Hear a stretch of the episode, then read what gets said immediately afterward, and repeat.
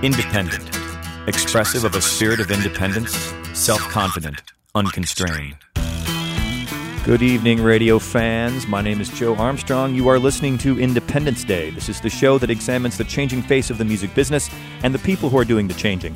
Independence Day brings you independent artists, producers, and music industry visionaries with in depth interviews, live performances, and inside information, all so thankfully without hype and direct from the artists who practice their craft. Tonight on Independence Day, we are very happy to have Mitch Marine. There is no doubt that being a professional musician means taking all kinds of gigs. Gigs can be recording dates, playing live shows, teaching and performing in more unorthodox venues under sometimes dubious circumstances, anything to keep at it. One type of gig that nearly all musicians strive and starve for is called the gravy gig, a type of regular, well paying situation that frequently brings in a reliable income and allows them relative freedom to pursue other musical goals without as much concern for its profitability. Drummer and producer Mitch Marine has been in the music business for nearly two decades when he got the call to join country pioneer Dwight Yoakam's band. Since then, Marine has recorded four albums with Yoakam, including 2012's acclaimed Three Pears, and played hundreds of shows all over the world. It's a Class A gravy gig. And Marine has used the stability that comes with playing with a major artist to build a respectable career as a producer and session drummer with a growing list of artists to his credit and a keen ear for polishing the music artists he produce the perfect amount. Welcome to uh, Independence Day, Wow. Mitch Marine. Thank you very much. That was awesome. So say that, that to your, was great. say that to girls in bars, right? wow. Get you dates.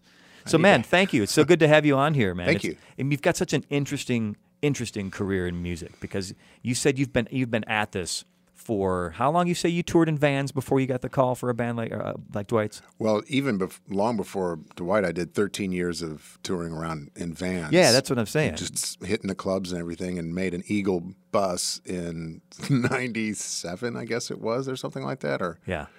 God, was it back then? 96? 96. I think that was 96. Yeah, I finally made it to an Eagle bus. Yeah, making the jump from an Econoline to a Prevost is a big deal. It is a for so it's it's it's a, it's a sea change for touring too It's a big because deal. you know touring in a van. I was just thinking about this today. Like you don't really have a home while you're out on the road. Like you when you like, when I say that is you can't just go hang out in the van before a show. It's you're hanging out in a van.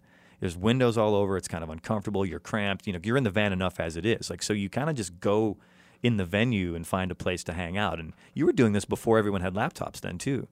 Yeah, I mean, I have to think. It's because it was so long ago. I'd have to re- think back about that.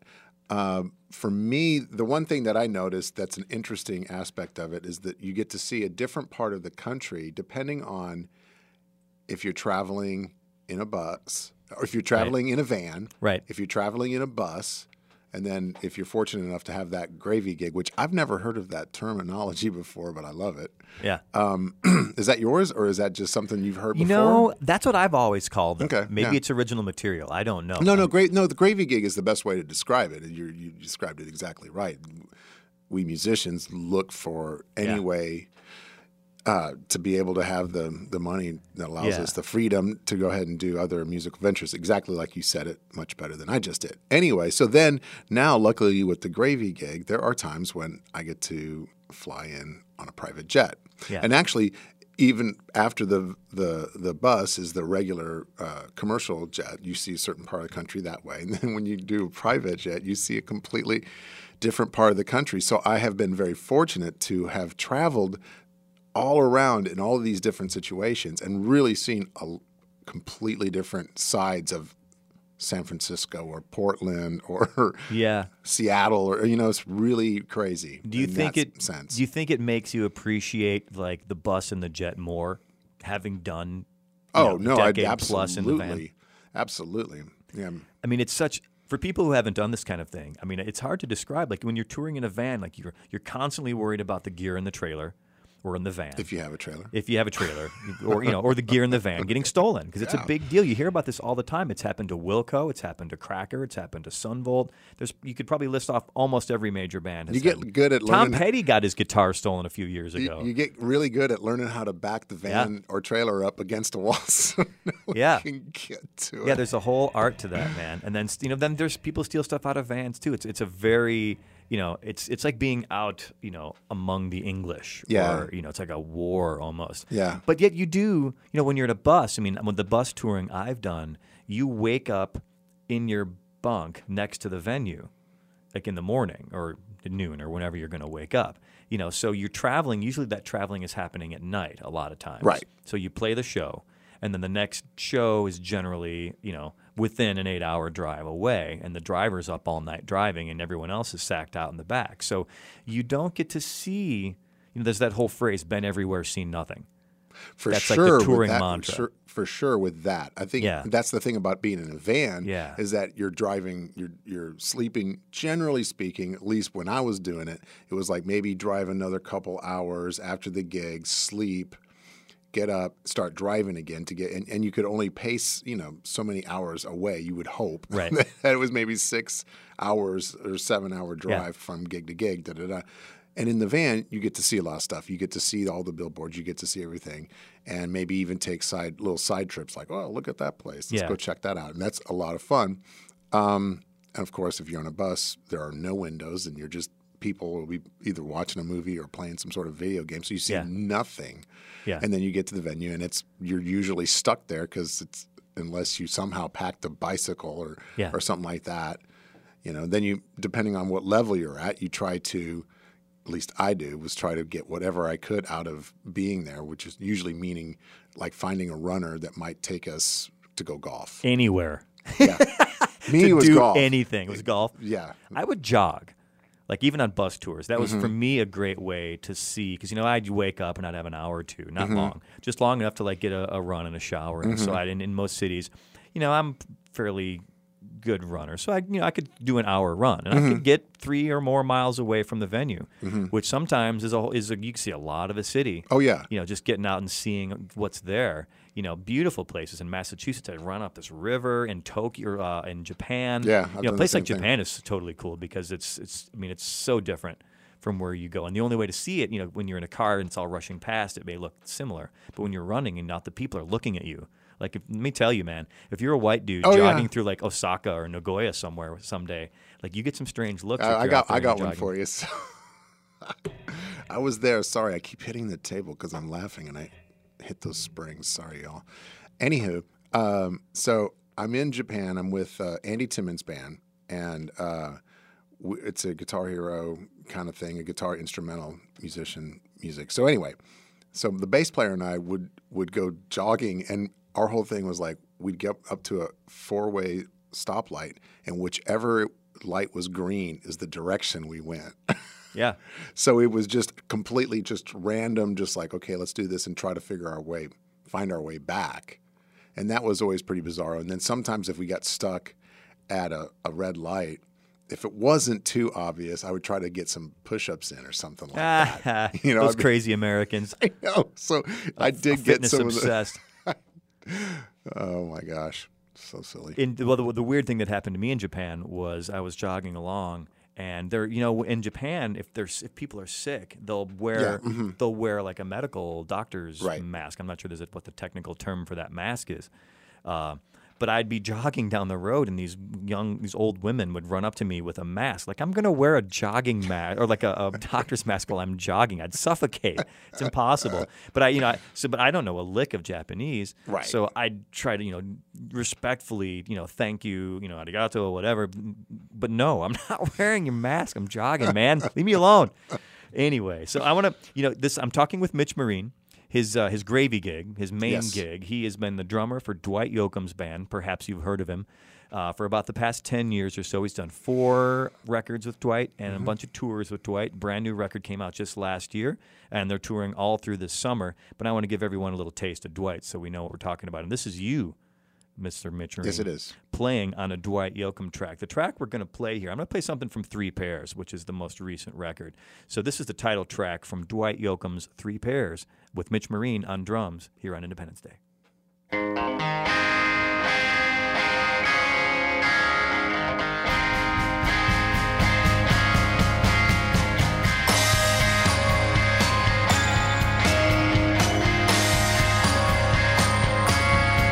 Pairs of glasses, three pairs of shades, three pairs of other things, all there in space. Three pairs of shoeless feet, three mindless stars,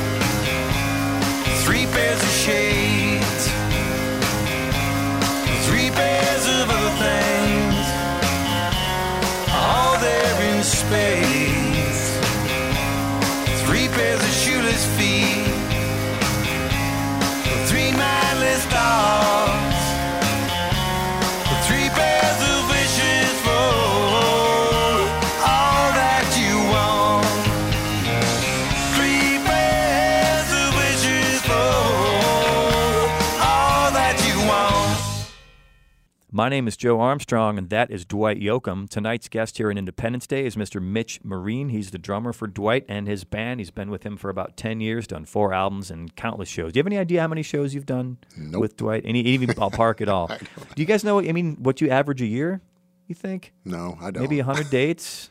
Uh, maybe not quite. Maybe uh, we're getting busy. The last two years have been busy. Yeah, well, it's, there's the whole album cycle. Yeah, you know, he's a major artist. It's different for a major artist than it is for someone, you know, kind of farther down the chain. Like you do an album, then you tour on it. Plus, he's also, I mean, he's got to the point where I'd call him a legacy artist.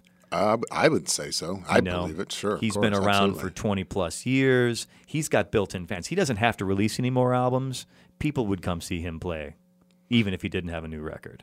Yeah, that's definitely the best part about him is we're always trying new stuff, and he's Yeah. wanting to record, and you know, I'm.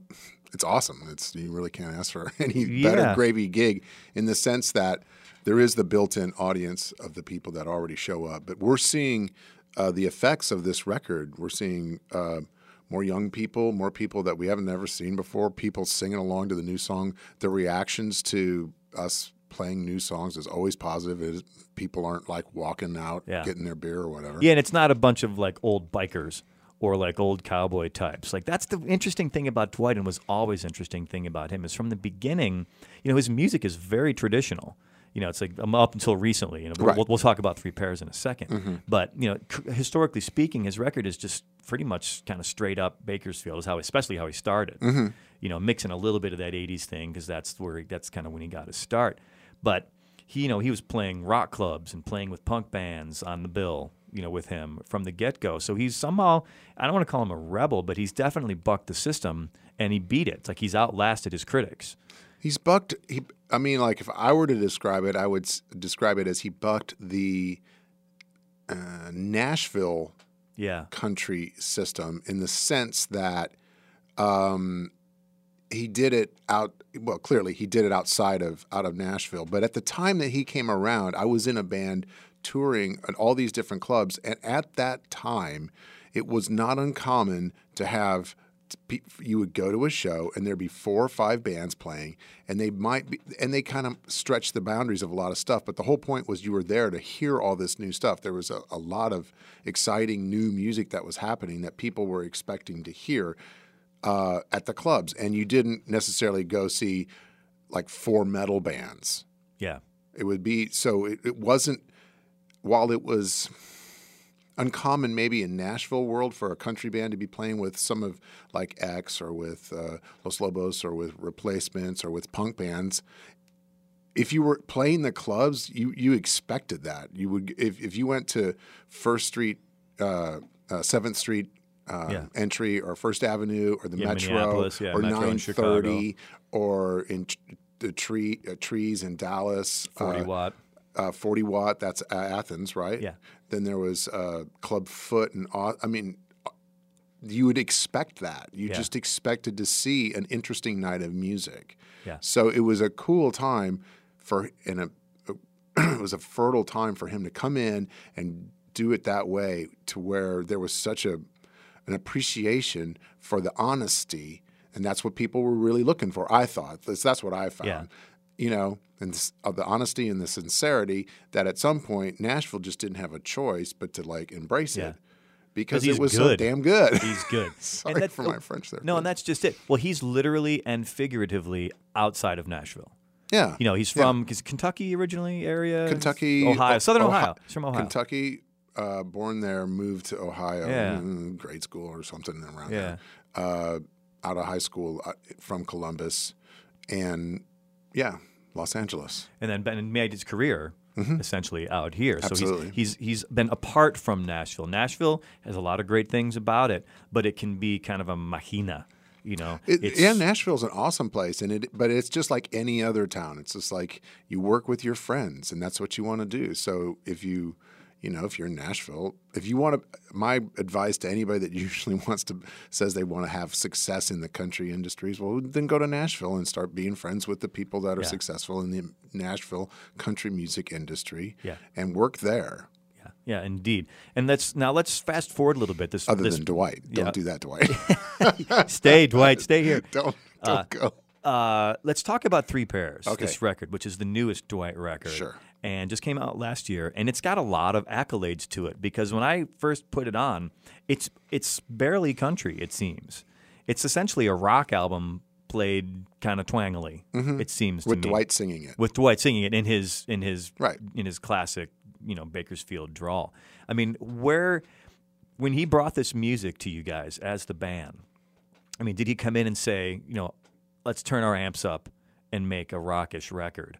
Or did he just show up and play the music and count off and that's what happened? Like, was this a planned thing or was it something that just kind of happened organically in the studio? Yes. Okay. it was uh, a good bit of both. Uh, Dwight listens to everything. He listens to all kinds of music, and Do you have any Wu Tang Clan in his, uh, there might his be, collection? there might be, there might be something like. I mean, there's something like that somehow, some way. Uh, and like even just a side note, like I was at a party. I'm going to drop a couple awesome names here. So I'm at a party up in the Hollywood Hills, and Herbie Hancock comes up to me and is introduced by a mutual friend. And uh, so we're talking, and she says, "Hey, you know, he plays drums with Dwight. Oh, tell Dwight I said, I said hi because I, I really like Dwight. He's a nice guy, and I like his music. And and and you know, Dwight knows about Herbie Hancock, Yeah. of course, and jazz. And so Dwight's very aware of really talented, awesome musicians and artists. He's very aware and likes all that stuff. And going back to this, the original story. Sorry, kids. Um, we were listening to. He was listening to a lot of Beatles. Really, really listening to a lot of Beatles and '60s rock type stuff. Even, um, you know, Doug Sahm, Yeah. uh, Sir Douglas Quintet, and Yeah. just all kinds of stuff like that.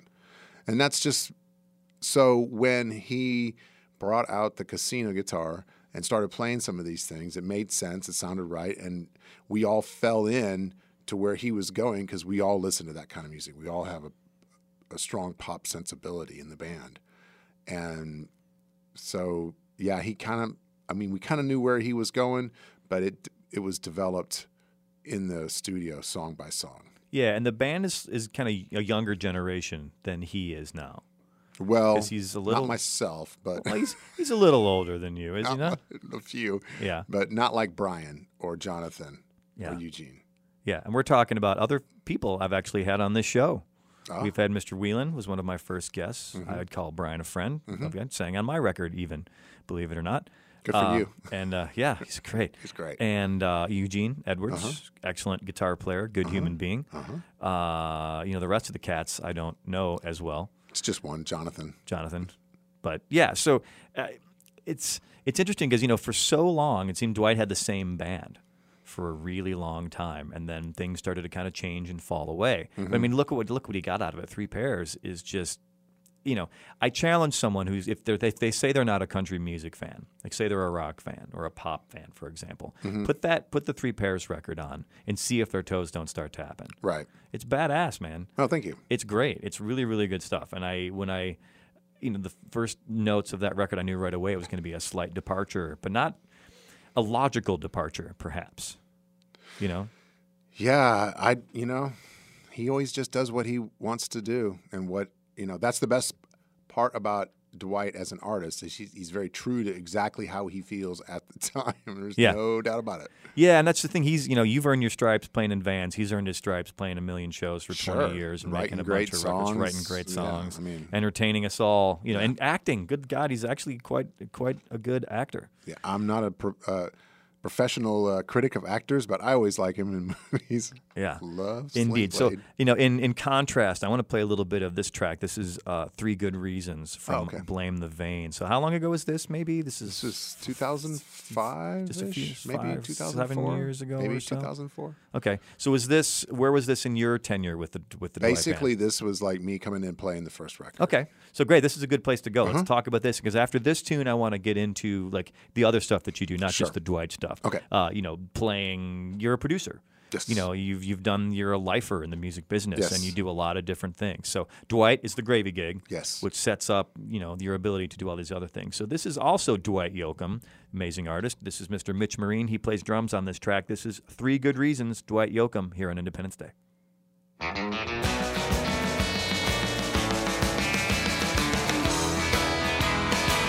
Well,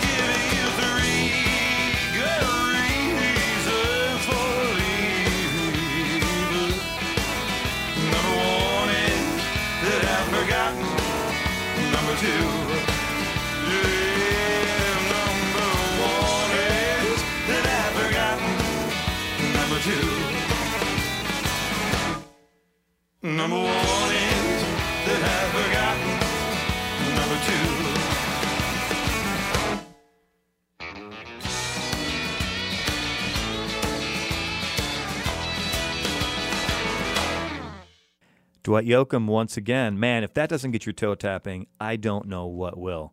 That's it's it's like amped up honky tonk music. Yeah, I love it. So great because that's that one thing that's great about Dwight. He knows guitar tone. You know, so he he knows what he's talking about, and Mm-hmm. he, he has great players. He's always had great players all the way through. Pete Anderson, Keith Gattis, Eugene. You know, the guy knows his way around a band, how to Yeah. get a band together. So you know, I can't speak highly enough of that. But let's let's bring this back to you, man. You've been doing this a long time. Dwight's not everything that you do. You've been producing records. How long have you been producing artists? I started producing in '97. Uh, an artist named Brian Hauser in Texas, Okay. uh, and then shortly thereafter that, uh, an artist named Elizabeth Wills out of Texas, and um that's kind of I started doing it when I was uh, in Brave Combo. It was always kind of a band produced a little bit. I mean, always the leader, Carl Finch, would kind of have the say so, but we all kind of helped produce in a, in a little bit of a way, and and that can nec- that isn't necessarily a good thing when Yeah. five producers hanging Yeah, a lot of cooks in the kitchen there. But yeah, so I kind of learned about it though with my time with uh, Brave Combo and the records that we were doing, just how the process is, and and for me, it's about just uh, trusting my instinct. Whatever happens while we're in stu- in the studio recording and stuff is just trusting my instinct always. Is- Yeah, your instincts are good. Thank you. previewing this stuff. You've got a, you know, it's somewhat similar stylistically, but you have a you have a, a deft touch with doing this and being. a, Mm, thank you. Producers, of, you're welcome. P- Producing is a, is a strange kind of voodoo art. People who don't do it or know what it is or have, have ever produced or you know have been produced by somebody really don't know what that even means. I mean, it's kind of how would you describe the process of producing a record? Like an artist comes to you and say, "Mitch, will you produce my album?" What would you describe to someone? You're at a, you're at a Christmas party and someone's like, "Oh, you produce albums." What does that mean? What would you tell them? For me, um, it has been particularly about uh, I'm working with a friend ultimately, and as a friend, I'm I'm concerned about what he wants to do with this final product. What are we doing? What are we Or trying she. to get? Or she? What are we trying to do? What where do you want to be five years from now? How how can I give you something that allows you to be where you want to be in five years? So with taking that into consideration, and then I listen to the songs and try to package it and try to help do all that stuff. But when it comes to specifically the music side of it, generally speaking, coming from a drummer's perspective, um, I kind of like to have the music feel like I like the idea that it's a music that's uh, moving people and people can dance to or move to. Mainly thinking about like what will get chicks excited to dance. You know, I mean, I, It all comes I'll down to say chicks, that. I'll just go ahead and say that. That's exactly how. All comes down to chicks. So I have a friend who's got this theory that the entire the entire economy of the world is is based on women, because women buy stuff and men want to buy stuff for women to impress the women. So really, it's what chicks want. Yeah. that's that's what it all comes down to. I think. yeah. I think he's right. Well, I mean, so so At least it sounded right in the bar Yeah. when we were talking. about it. Jokingly, I say that, but there, but again, I'm a drummer, so it, it's not on. You know, it makes sense that I would like to have music that's really powerful somehow, yeah, some way. it's got a dri- more driving Yeah, beat that generally gets, speaking. gets people moving. But then, you know, so I'm I'm still that person at the Christmas party, and I'm like, okay, Mm-hmm. but what is but what does that really mean though? Like when an artist comes to you, I mean, do you finish help them finish their songs? Do you you know how much of a hands-on approach do you have with that? Do you make suggestions and say, well, that song's great, but it needs a bridge? I've done or that do you, before, Or do yeah. you say like, oh, that's great, but this needs to be keyed up a whole step to get your voice into that right place? Yeah. You know, this needs bagpipes on it, whatever. Right. I mean, ultimately, it's a, a, a bit of all that stuff because a lot of times you, or I find myself uh, making sure that I make that per, that artist feel good about what they're doing and pull out what I think is the best part of them that maybe hasn't been heard, um, and things that I think is unique about them that I'd like to maybe like shine a light on. But I, but at the same time, it's every artist is so different that you have to just that I personally, with other people I've worked with, have just handled them as who they are and as an individual, figure out what it is that we're trying to get together and package, listen to their songs, figure out which ones make the most sense in that package, try to make it an interesting since we're I'm still making records with people and we're not just doing one song. So then I still very conscious of like what does it sound like as a package? Does it make sense that this that these 10 songs are all together is if we pick the best package of songs and then arrangement and all that stuff and is it an interesting song so if we need to change the keys for vocals or not or just to make it more interesting or change the grooves or whatever just to keep it an interesting record Yeah, so let's let's play a little something you're working on here. This record, this uh, Jimmer record. His last name is Podrasky, which is a great Chicago name. If I ever say, yeah, Jimmer Podrasky from down there in Lockport, I can't I can't resist saying the Polish last name with the Chicago accent, man. But uh, you know, so this is a record. You know, have you this first record you've done with Jimmer? this is the first record yeah jimmer was the uh, lead singer for a band called the rave ups Okay. and positively lost on me was their big hit with um, and pretty in pink Oh, okay. So that's a while ago. it was a while ago Yeah, Pretty in Pink was like it high was a, school it, for it was me, a- man. it was a while ago so, but he's been playing all this time. no Okay. He's just, he's been, he's Uh, kind of took a leave of absence. That's kind of the deal with the band. He basically had a son. He basically had a son come into his life around the same time that the band was starting to hit, and he just was in a position where he needed to be a father. yeah, So, which is a noble choice. very noble choice. And it's a good kid, and you know he did a good job. And Yeah, but he's back playing but music. now he's back. He's playing music. Uh, so, but he's got. You're working on this new record with him. Yes. What? How far into the completion of this record I just gave it to? Rainbo Records. they said seven weeks for to print LPs, Okay. something like that. That's Okay. crazy. But CD should be pr- printed. I don't know, maybe a few weeks. three- Okay, so the record itself is done, mastered and all. mastered and all, So should- artwork, is- everything. It is in what we call replication. awesome. That's that's the technical term. Okay. Because it's not even just duplication is something different than replication, technically speaking. But this is uh, the track is called "Empty." It's produced by Mitch Marine, also Dwight Yoakam's drummer.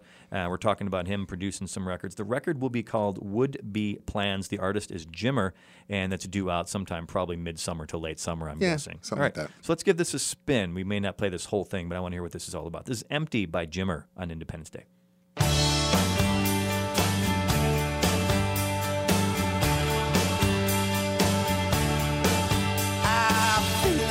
As a gun after the shooting spree is done. And when the blue black night is gone, I feel as empty as the dawn. And I know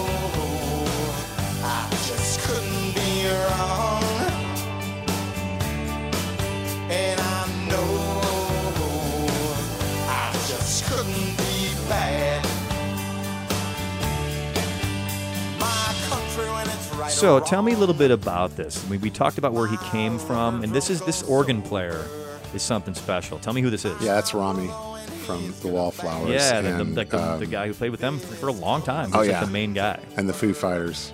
He also Yeah. plays with them. Yeah. Excellent Hammond organ player, like traditional style, like actual Hammond, the big 450 pound Awesome. beast. The guy's the guy's great. It sounds awesome. How did so you good. get hooked up with him for this? Well, um, I did the record with Brian Whelan and uh, Ted Russell Kamp. Yes, of course. So we recorded five songs a day, got 10 songs done in two days with Jimmer playing uh, electric guitar. And basically, how we did it was, this was a really, really fun session. So, how, basically, how we did it, we'd play. Jimmer and I did a lot of pre production to be ready to get in the studio. So, I had all the charts ready to go, got the guys. All right. And basically, what I told everybody was as long as the red light is on, but especially with these guys, they're really, really talented. I said, you got something and we're recording it. I don't, you know. So basically, how it worked was we would just start with uh, whatever song, first song up. So as I'm laying down the drum tracks and we've got uh, the maybe, you know, Jimmer's doing this vocal and electric thing just so we have a guide to how he, Scratch his, tracks, his we approach. call and- those. Right. So we, as I'm, so he would be done with what he got done with, and, and we would use that as our as our, Like our framework. base, yeah, our framework. So then, if I'm still continuing to to work on my drum track, maybe Ted got done with the bass part, and now he'll move over to the keyboards. Uh, Brian would have done maybe an acoustic track or two every time I'm doing drums. It's, so then those guys are multi instrument instrumentalists and they're really really super talented so they're just jumping around the studio playing whatever while i'm doing drum tracks making sure i'm super happy with that and plus that was as it was being built i'd be like oh i, I could tell if i did this again, with what you've just been doing, it's going to be better. So, So you're so overdubbing drum parts then as well. not really overdubbing. I'm just making sure I might get 10, I might do 10 passes. Okay. So that's 10 times those guys could be playing something. So, you know, an acoustic track, you know, if they need to do a quick fix on whatever they did, they we'd stop, do the quick fix, but then they'd pick up another instrument. And then as they're picking up instruments, I might play percussion and so on and so forth. So basically, we got everything done other than vocals and some Hammond organ stuff that we wanted eventually finished in in um, two days. It was very efficient, and we didn't move to the to the next song until that song was done. We did everything, then we moved on to the next song.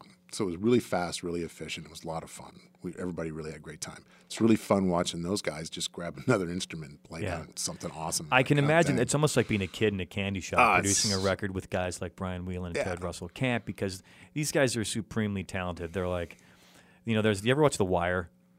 no. TV show, great TV show uh, about like urban decay in Baltimore. And there's a thing they call natural police, Hmm. which is someone who's like essentially born to be a cop. Right. You know, not in a bad way, in a good way. Right. Like, they know it's it's not just something that they learned how to do. It's an innate tendency they have in their soul. These guys are natural musicians.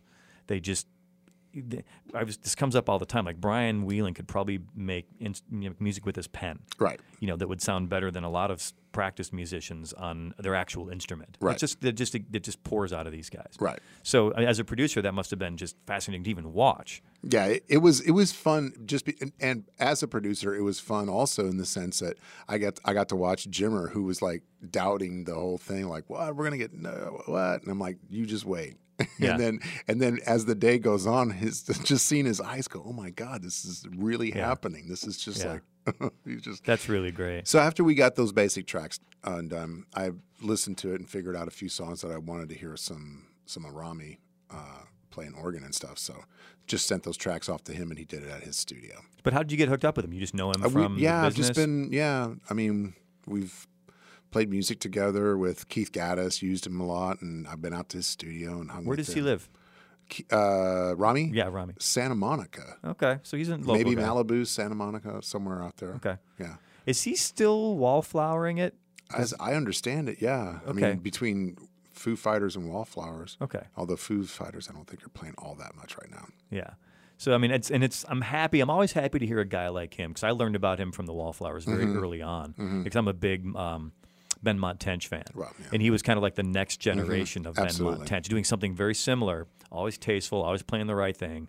You know, not expanding the capabilities of the organ, but just doing what it should be doing, which is already a mo- an amazing thing. I mean, the Hammond organ is such a dynamic, crazy instrument Mm-hmm. with all these different things you can do that come with it. It's not like you need to run it through a bunch of pedals. It's like all the drawbars and the tremolo and the, the key click and all those different things. Just a, one of my favorite instruments of all time. And he's just stupid good at it, too. Yeah. I mean, it's like I sent it off to him. He sent me two or three, I mean, maybe. Maybe three passes, but the first pass was just awesome. Let me give a shout out. There's a guy on both of my records, and I've recommended him to a lot of guys. He's from Chicago. His name is Daryl Coutts, C O U T T S, I believe, and he's just a, he's just like that. He's like a savant. His dad's a piano tuner. I think he's done some tuning himself. Uh, just a savant musician. I've never heard the guy play a wrong note. Like I, I bring him in for sessions, and he just does it. Like I don't even have to question it. You know, just hey man, I give him a couple little things like I want you to hit this here, I want a big chord there, I want lots of swoops, and I want you to change the drawbars a lot, and go. And everything he does is great. Like the hardest thing is come mix down time. I have to figure out which awesome track I'm going to use by Daryl Coutts. I imagine Rami's the same way. Yeah. Yeah. So many great musicians in this town. So let's play a little bit more. This is another artist you've been working with, Dan Bern. Yes. This is a track. Uh, this is a guy. He's been around a long time. Uh, so what's you know how did how did he come to you? So Dan Bern came to me because I became obsessed with the movie Walk Hard, and in particular the soundtrack It's of Walk. the John Hard. C. Reilly kind Yeah. of uh, spoof Yeah. of Walk Tall. Dewey, Walking- Dewey Cox. Yeah, the Dewey Cox story. And I just loved the soundtrack. It was just, I mean, because I loved the songs and I loved the concept of them creating a catalog for this guy. And it was, I mean, like every single song they came up with, it was like, God, it's a hit. It would have been a hit back then. They were all so awesome. And then they recorded it to to be exact of that era and stuff. It was just like, so anyway, um, I also started kind of getting bummed out because I could tell it was a Los Angeles. It wasn't a Nashville-based record. I was like, this must be a bunch of guys in L.A. So I looked at it and I, you know, I looked it up and Wikipedia'd it and saw all the names on there. I was like, I don't know any of these people, and that's just terrible. And even worse, even worse is that they don't know me because I'm like, you know, I'm I'm play drums with Dwight Yoakam. I should maybe get a call or two about some of this kind of music, you know. So anyway, um, so I found Dan Bern's name and his, uh, you know, the stuff that he had done for the for the movie. He wrote a lot of songs for the movie, and I just found his email and just wrote out to him and said, "Hey, you know, if you ever need uh, a drummer, percussionist, bass player, producer guy to that understands your music, and you're coming to LA, I would love to meet you and play music with you. It'd be great." And then he emailed me back, and we got together and we started talking and hanging out, and we decided I should produce a record for him, and that's what I'm doing. Just how it happens, man. and that's just it. You know, people don't realize how important just reaching out to people is. Because, you know, usually really great musicians are oftentimes really cool people, too. You know, uh, with, with a few exceptions, of course. Uh, you know, people who are working in this business. Because you don't, a lot of times, unless you're super, super ridiculous good, you don't keep working if you're a jerk. I would think, yeah, unless you're really, yeah. I don't. I'm lucky. I don't really know many jerks. I must yeah. admit. Well, that's what exactly it. Like, unless you're super ridiculously, stupendously good, nobody wants to work with you if Right. you're, know, otherwise. Uh, so, uh, you know, so this is Dan Bern. Let's play a little bit. We'll talk a little bit more Okay. about this after it comes up. Mm-hmm. This is a track called Grandpa. The record is called Ivan's Barber Shop. It's also due out. When is this one due out, Mitch? Oh well. Is this that- done? it- it's there are a couple. There two more songs have to be mixed. Okay, so this is this is in and not quite as complete. No, not Still in the dry dock. Yes. So maybe by the end of the year, maybe. hopefully. All right, so uh, Independence Day. This is Joe Armstrong. I'm talking with Mitch Marine. He is Dwight Yoakam's drummer, also an excellent producer uh, and drummer in his own right for other things. This is the track Grandpa. The artist is Dan Bern. The album is Ivan's Barbershop. You can pick this up hopefully by the end of the year here on Independence Day.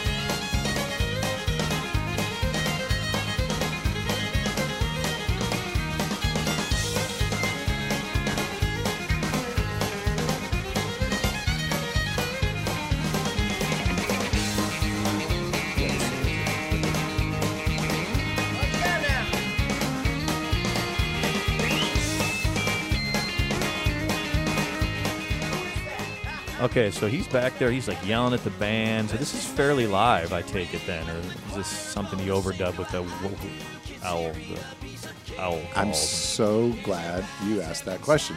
No, this record was done completely with everybody at their home studios. okay.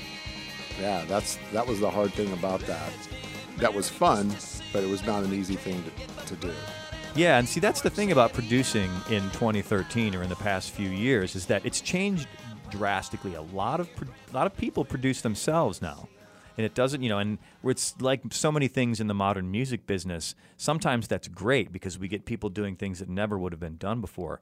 And sometimes it's not that great because it's there's an art to producing something. This was a. I mean, this is a, uh, an example of using um, technology to our advantage. For the power of good. This and is not the using it to our evil. advantage. Basically, he didn't have any money, and I didn't have any money. we wanted to make a record. Yeah. And as we were collecting songs and talking about it, um, I I said, you know, basically I've used up all my favors with two previous records that of so I can't ask my friends to do free re- free records anymore. Yeah. So 'Cause not um, everybody has a gravy gig. They need to earn a living doing this. stuff. yeah, and and I'd already done it. I already bugged him about it, and, and I don't like getting called to to ask to be doing free records all the time and stuff like that. So I'll anyway.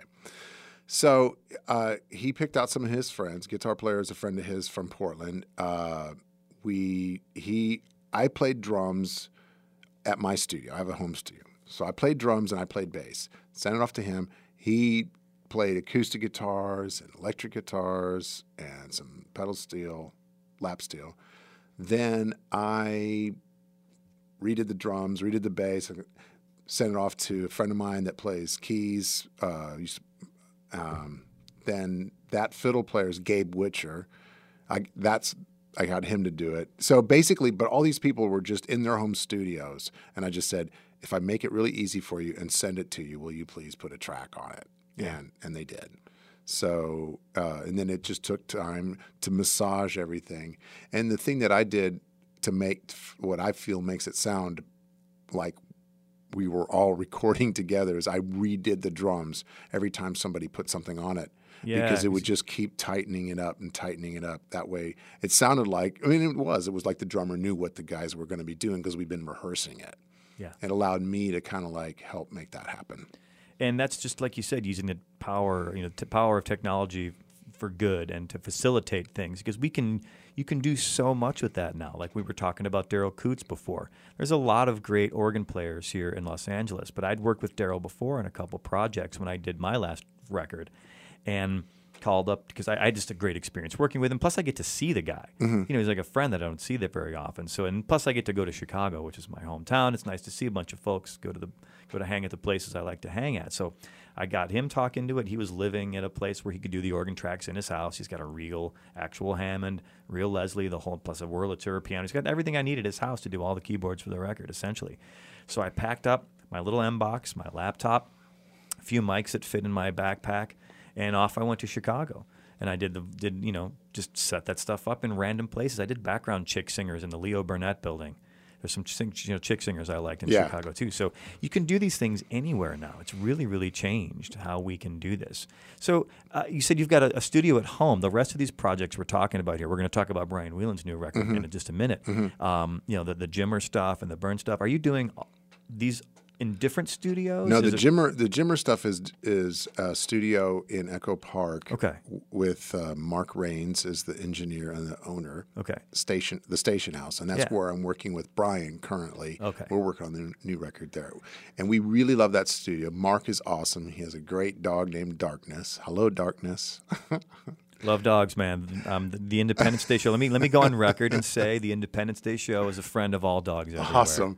Darkness is a great dog. So a great studio dog. So, but uh, so he's got great mics, great rooms, got a great ear. He uh, he's a drummer. He understands drums, and he's got a drum set there, and they're always, and it's killer. It's like a he's got a few that that are just awesome, and it's always set up, ready to go, and he knows how. To, so, I picked that for the Jimmer record specifically to be able to get five songs done a day, and you know, and get 10, 10 songs done in two days was because I didn't want to spend hours hitting the kick drum, going, "Is it ready yet? Does it sound good enough yet? Is it ready?"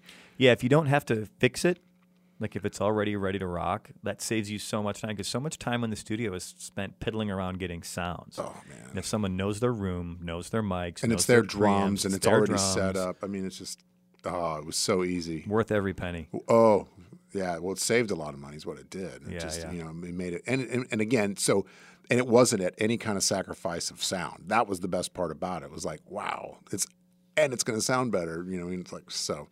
Um, anyway, uh, that's where I. That's the Jimmer record and the Brian Whelan record's that. The Dan Bern record is everybody, you know, getting themselves out of bed and into their home Yeah. studio and r- doing some tracks for me and Yeah. sending them back, and including knowing myself. Yeah, knowing your way around the gear, knowing your way around Yeah, songs, boy, knowing oh your way around the industry allows you as a producer to make them all hang together, whether they're done at the station house or whether they're done people's home studios. There are things you can do. Yeah, you know, I mean, to, to make it sound real and like well, it is real. You know, it's all real. These are all Right. real players. None of this is computerized or Right. none of this sequenced or anything like that. So you're just you know keeps using this phrase over and over again. You're using technology for the power of good. Yeah, You but know? I mean, eh, but even at that last song in particular, the, there when we first did it, we, it was just one solo.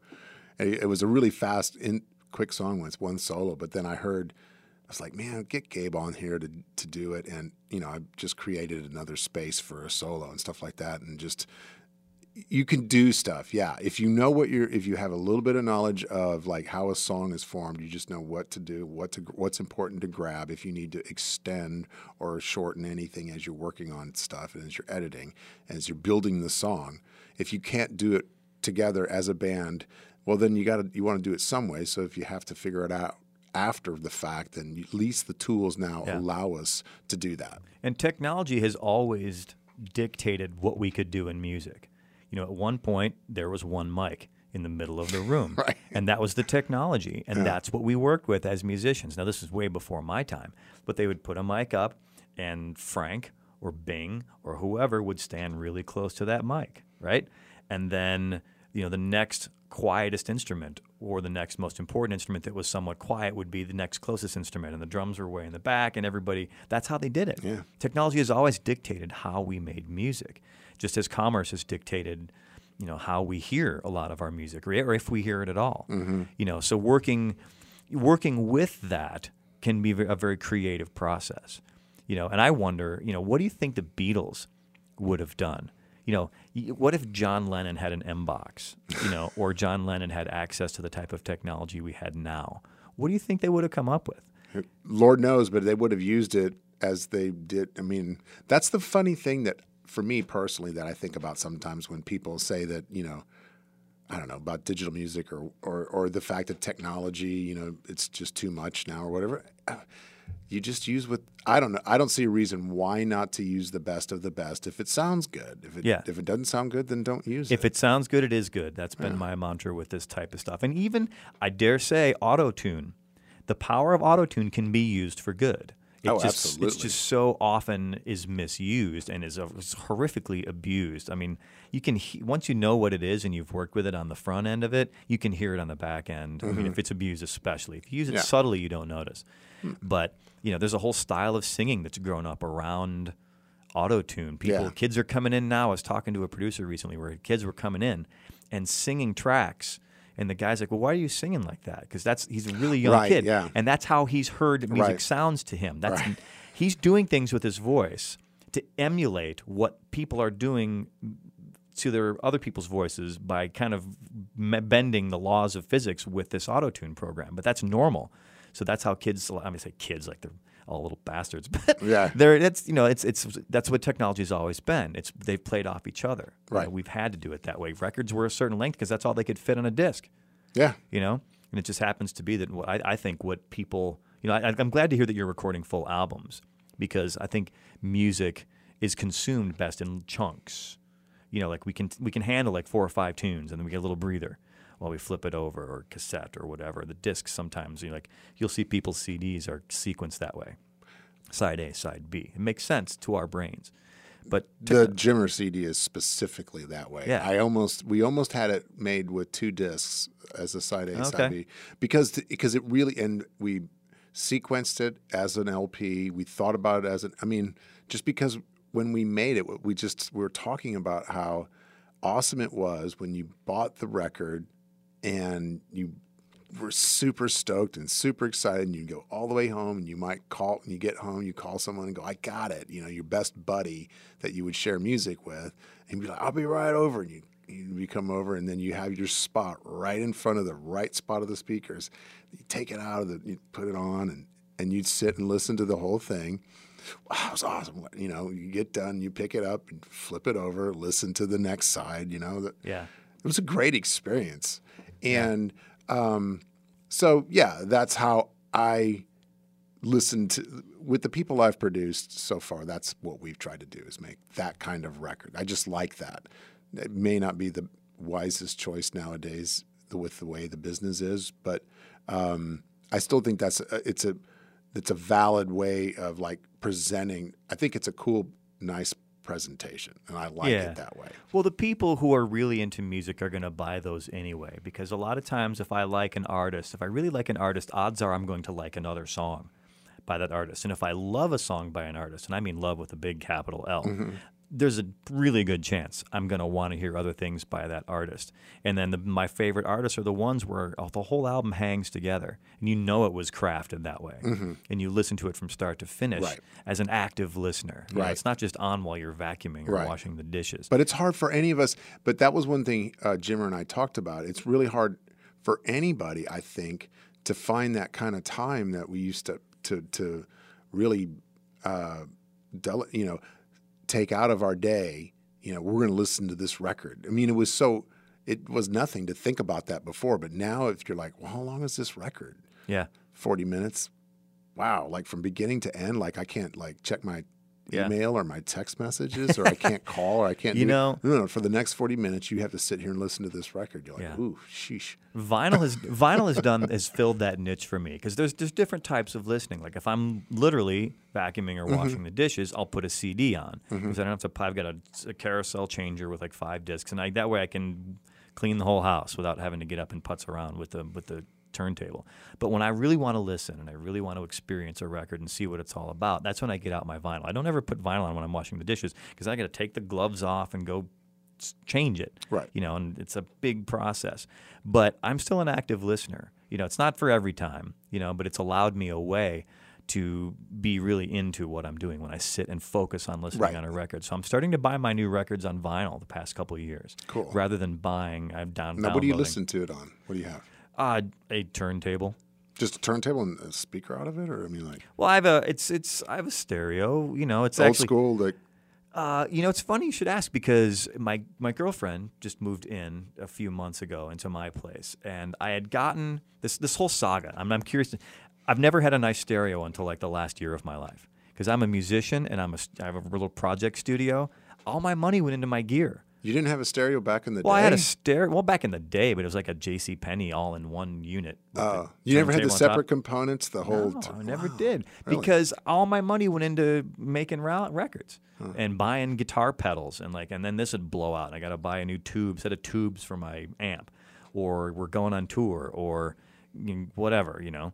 Uh, other hobbies. I mean, I make beer, for example. Like I got stuff. I got money going all over the place, man. so I never had a. I never ever had a nice stereo. I actually had a studio. My listening, my critical listening was done in my home studio because I had nice Right. studio monitors. Sure, right, yeah, of course. But I but they weren't.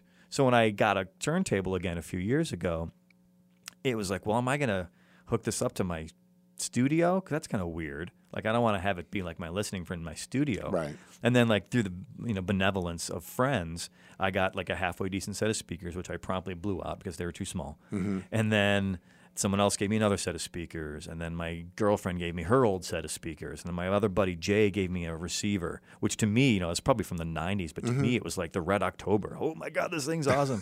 and it had a you know turntable input, so then I had a turntable, Right. and then when she moved in, she actually has nice stuff because she has a real job. Ah, She's a musician, but she's a smart musician who actually, you know, did. I should. I'm insulting ourselves when I say this, but like, she somehow she works for the Grammys, so she got a sweet spot job where she Mm-hmm. can stay close to music. She still plays a bunch of instruments, but she doesn't have to worry about. That's her gravy gig. right. You know, she gets paid to listen to music all day, which is Nice. pretty cool. Anyway, we're way off topic with this thing, man. I want to get to Well, Brian. that's okay because I because I like the I like. I've been thinking about like getting a, a.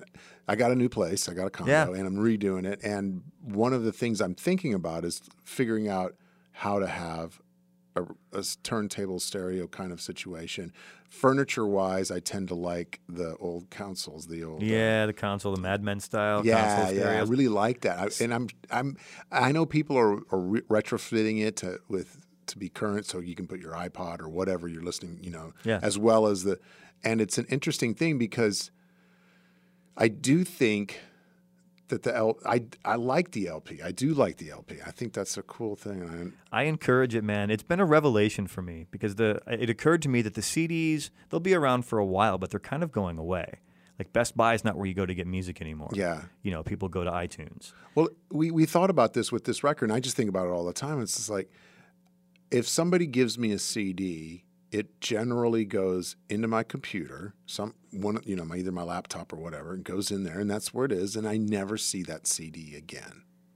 I've got a car that has a CD player, so if, if it's a special CD, I might keep it. But generally speaking, I don't hold on to the CDs. I just I get that music in there, and it's interesting because I just wonder how many people are going to care about CDs if you can just download the darn thing. Or, Yeah. I mean, it's just like why do you need this tiny little disc? It's not the same thing with LPs. The LPs Yeah. bring a whole different It fills that niche for me because I always the like CD or LP. Well, the well the CD to a lesser extent because it, it's a smaller disc and there are there are liner notes because I've always Do been you a keep liner your CDs after I do. I do keep my CDs, but and I'm glad I did. Like Mm-hmm. there, I've had friends who digitized their whole collections, and you know, but you know now I'm dealing with like we're getting really deep into technology here. We're dealing with like D to A conversion, A to D conversion. You know, is it, it the little converters on computers aren't very good. If I plug the headphone output to my stereo, that's not going to sound very good because I still want to listen to it on my stereo in my house, like loud enough to right walk the around. house yeah right yeah the house You know. yeah that becomes a and that's it's funny because again because i just bought a place and i'm thinking about the whole system in a house and it's a weird time Yeah. now because there, it used to be easy you had your turntable you had your receiver or your amp or whatever and you had your speakers and, and that was just the deal and it's kind of hard nowadays because uh, anyway whatever sorry we we going off into something no, this is cool, man. This is this is real stuff here. But I, let's let's let's take a little. all right sorry Let's, we'll come back. We'll talk more about technology in a second. This is uh, this is Brian Whelan. He's Yeah. a musician we both know and love. Yes. Brian also plays in Dwight's band. Uh, I'm very keen. He, he's kind of like the utility guy. Yes. He plays keyboards, pedal steel. He do some guitar too? Yes, he'd play some Some guitar. guitar, and he sings. And, Sings. and that's like his golden thing. Is he's Yeah, got yeah. that voice, Yeah, yeah, that high tenor, raspy kind of Don Henley kind of thing that's going on. Which is you can't learn that. That you either have that or you don't Right, yeah. you know, so he provides a lot of the harmonies on three pears. Mm-hmm. Dwight's does. latest record, and on stage, of course. Mm-hmm. Excellent guy. He's been a guest on my show. I call him a friend. Uh, so this is uh, unreleased music. This is brand new music. Yeah, this is uh, really brand new. You know, there'll probably be more parts tossed Yeah. on some of this stuff. you know. Yeah. So Brian, Brian's not going to get angry that we're playing. He this, is knows. I told him. Okay, cool. So he'll be he's listening. Hey, Brian, Hey, Brian. we'll get you back on here for the new record, man. So let's give a listen. We'll talk about this in just a second. So this is Brian Whelan. For now, the song is called "The Only Thing," and the record yet is untitled. So let's spin this. Brian Whelan on Independence Day.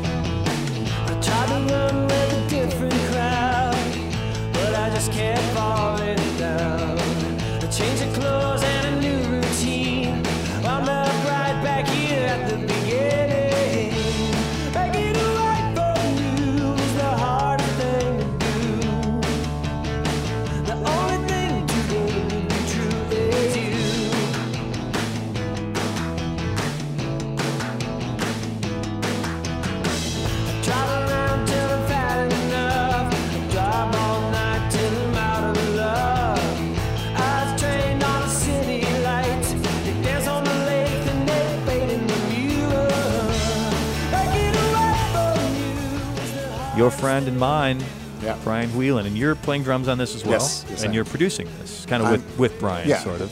We, we have a co produce agreement on this one. That's very nice. It's, and it's actually, it's, I think that's smart of him because he's certainly to the point where he can be producing himself. But it's, there were so many projects I've produced on my own where I kind of wish I would have had another I, brain to bounce stuff off of. Yeah. You know, I don't want it to be all me. I'm not that narcissistic. You know, it's good to have other people's input with this stuff. And Brian's stuff is just so fantastic already. The raw materials are excellent. You know, it's the whole garbage in, garbage out thing. If you you can't polish a turd, if you start with something great to begin with, it's much. It's just making it better. Yeah. And we seem to have a, our instincts are in line pretty much, in generally speaking, you know, and when we hear some uh, something musically, we're pretty much going in the same direction right away. But I, Yeah. sometimes I sometimes I might go in a different direction than, than what he was already planning on going, Yeah. and uh, which can be good. Yeah, so let's spend a little more of this because this is, you know, this is stuff that's on. It's what am I trying to say here? Nobody can hear this anywhere else. No. you know, and they're not getting the whole track. So all you bootleggers out there, get out your mini disc players Your mini disc recorders. Speaking of mini disc recorders, man, I got a used DAT machine this week Wow. for free because I've got a. I've been looking for one because I've got a. I've got a few DATs of stuff I made back in the day. How many I- tracks are on those things? Is it Oh, I have no four idea. or No, it's two. or- It's still it's a two. It's a two-track stereo Okay. thing, but it was the first digital tape that was kind of the industry standard. And then for a while. people logged, we all them mastered together. them. Is that Well, that what was, you? no, not an ADAT. I'm just a DAT, The a DAT. two-track DAT. That's what we all mastered to back in the '90s, in the early early 2000s. Yeah, something like that. Anyway, little tiny digital tape. Oh, yeah. and I've got like a handful of them around. Stuff I did in college and right after that I can't I can't play them. You know, because I got nowhere. I don't have a DAT machine. You know, Mm-hmm. Now they're archaic. You don't even need them. So I got a free one from a guy. Thanks.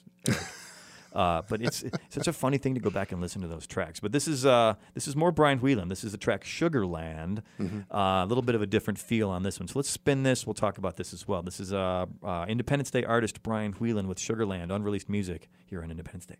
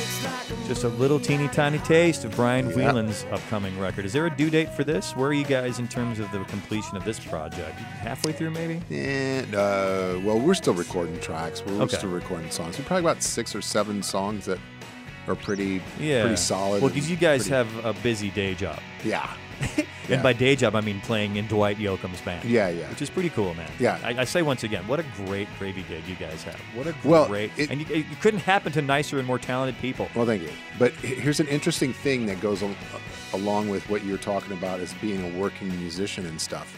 So we're going to be out for two and a half weeks starting Monday, and uh, and we're like kind of working on this record and doing stuff, and we're like, oh my god, what are we going to do? Well, we, it turns out we have a few days off in Nashville. Oh, nice. So we're One hubbing. towns we're hubbing out of Nashville, and so we just saw those open dates as an opportunity. And I called my my buddy Keith Gattis, as and he has that new studio. Former Dwight guitar player. Yep. And I said, Keith, we're making a record, and we'd love to record at your studio. So now we're going to go to his studio and record some songs at his studio. I think actually we'll probably we're also probably going to play a gig uh, Oh, in nice. Nashville with Brian doing you know promoting the Decider record Yeah. that that he did. Which is a great record. Yeah, it's a great record. Very, very solid. I mean, Yeah. I, I, I love, I've loved watching that guy's career just go up and up and up and up and get playing with bigger and better people all the time. Not that he was ever playing with poor people, uh, but you know, I'm just a champion of what he's doing because he's doing great stuff. Well, high profile is how I always try to u- use that terminology. yeah, that's a better way it- to say it. because ultimately that's you know how we eventually get the gravy gig and been able to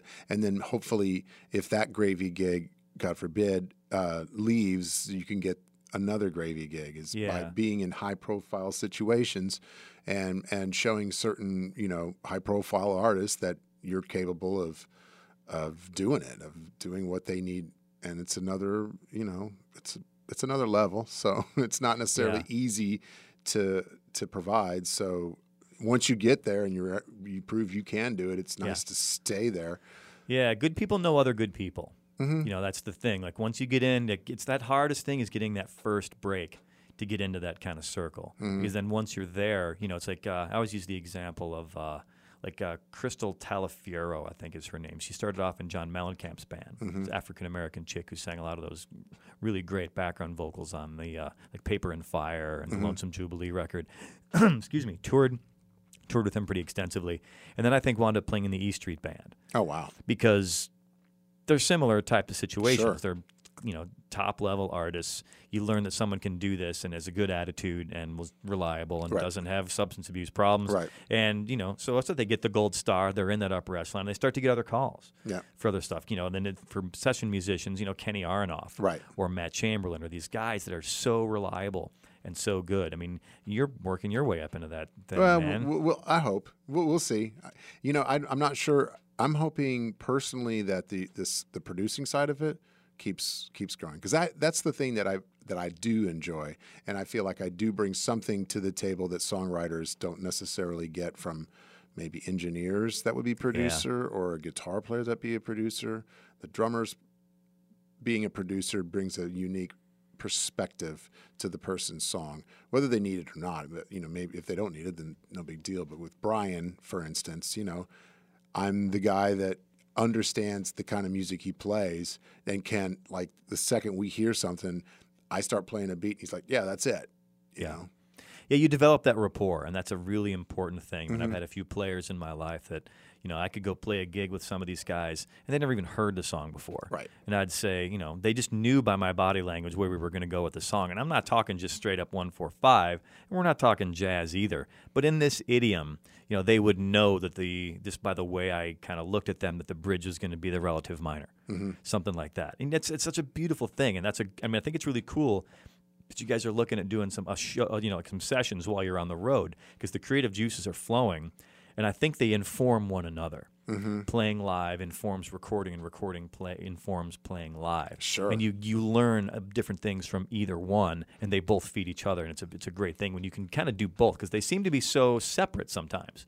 You know, I try to do that every time I do a record. I try to book shows. I try to get out of the town I'm in, so the band is together, and then try to set up a date where we can go in the middle of the recording sessions. You know, it's kind of a pain to unplug all the gear, but then you take your gear down, you do a show, play some of those songs, and then come back, and it's like, oh yeah, that worked really well. Yeah. I played a hit there I hadn't played before because we were in front of an audience, and I'm going to incorporate that. This segues perfectly into the Paul Chesney CD that I produced, and we did uh, a residency every Wednesday at uh, the Kibitz Room okay, for about three, Canter's. Yeah, for about three months, and just um, worked out all the songs there, and just kept working them and, and dialing them in, and, and and more girls would show up at the shows, and the, once we saw them dancing all that stuff, so we booked. Back to the girls again. It man. was. It's literally, in fact, we booked two days in the studio and we recorded these live.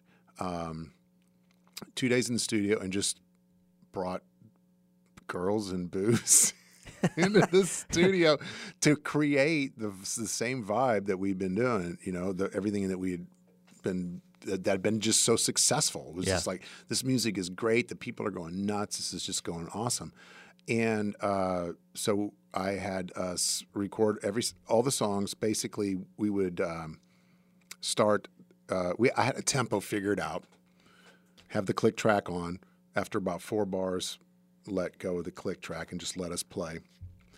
Record four or five takes of us doing it live as a band, and then later on, picked the best, cherry picked everything that was the best of, you know, and and and it was awesome because every single time, no matter, you know, we weren't a perfect band, but we were perfect together every time Yeah. s- because we had been playing these things at shows and we were so used to it. So if we did one song four times, the final chorus maybe a little bit faster, but every single time it was a little bit faster, just just exactly the way it was. So I mean, you could do the editing and jump to and from, and it, it sounded fine because we were a band and we were playing the songs just like we had always been playing. There's something to the synergy of being in a band, man. It's like the greatest thing in the world. It's You know, awesome. I don't play out much these days because I don't have a band, and I I can play a million solo shows, but it's just not interesting to me. I get bored very quickly within that shows, and then I shouldn't just do. it. I should stay home and play with my dog, Mm-hmm. which is mostly what I do these days. But I need to get a band, so that's maybe the next goal. Yeah. Anyway, so enough about me. Uh, Paul Chesney, this is another thing you've produced. This came out a few years ago, right? This yeah, is 2004, 2005. Okay, so not that terribly long ago. It seems like only yesterday. Hmm. So this is the track Wichita slash Dark Love. Uh, the album is Wet Dog Man. The album, or excuse me, the artist is Paul Chesney.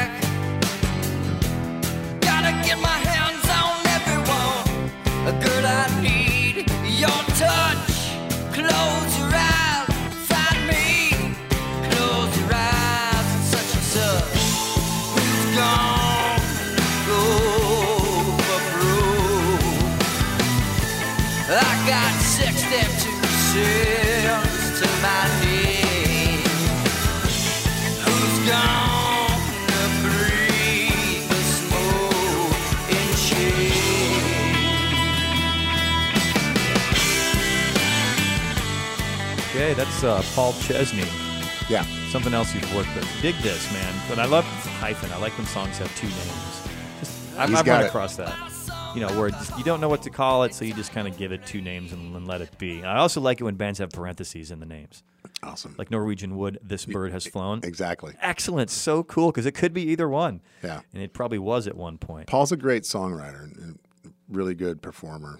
Yeah, I highly suggest people go out and hear Paul Chesney play. Yeah, maybe we'll put links to all these That'd be uh, great. artists on the website so people can check them out. Because man, real music is something.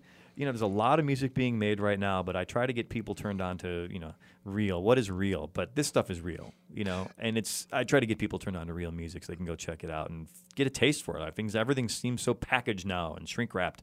And cryogenically sanitized, and this is this is good stuff. It's Well, I think it's hard for everybody, whether you're the artist trying to find a place to play for people, or if you're uh, a patron of, of the arts and you want to go hear bands play. It's just like, well, where do you go? It's just, Yeah.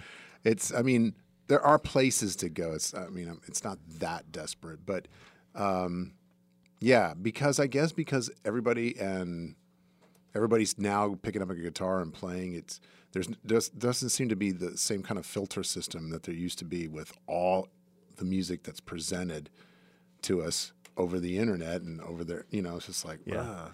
Well, man, I'll tell you one thing. In light of that, I'm just happy that people are playing guitars again. I'm starting to see more guitars. Seriously, like out on the street, walking around. Like for a few years there, everybody wanted to be a DJ. Well, You know, yeah, all you sure. would see with the 1200s, all you would see with the Technics and stuff like that. And that's cool. It's its own skill. Mm-hmm. I'm not going to take away from that, but it doesn't jazz me the way people playing real wood instruments. Those were alive Mm-hmm. at one point. You know, a guitar was alive, drums were alive. You know, and that's that's that's real. You can't get by just dropping a needle and Right. doing technology stuff. So that I will dog on those guys just a little bit. Make something, man. Anyway, I'll leave it. Get off my soapbox. So, man, you've got dates. This is I'm Mitch Marine. You've been my guest tonight. Thank you so much for coming out here, sharing your experience.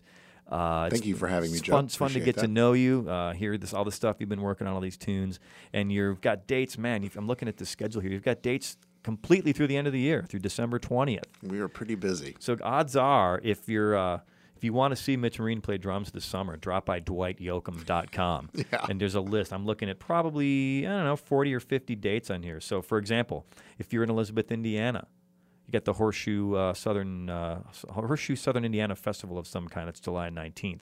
Bonnaroo, we're playing- Bonnaroo. I've got Bonnaroo. Everybody knows Bonnaroo.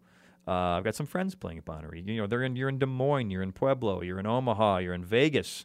You're all over the place. So odds are you can find Mitch in a town near you sometime this summer. And if you want to be friends with him, you can also drop by Facebook.com/slash Mitch Marine. Couldn't be. It's it's it's like my name. You can't misspell it. It's impossible.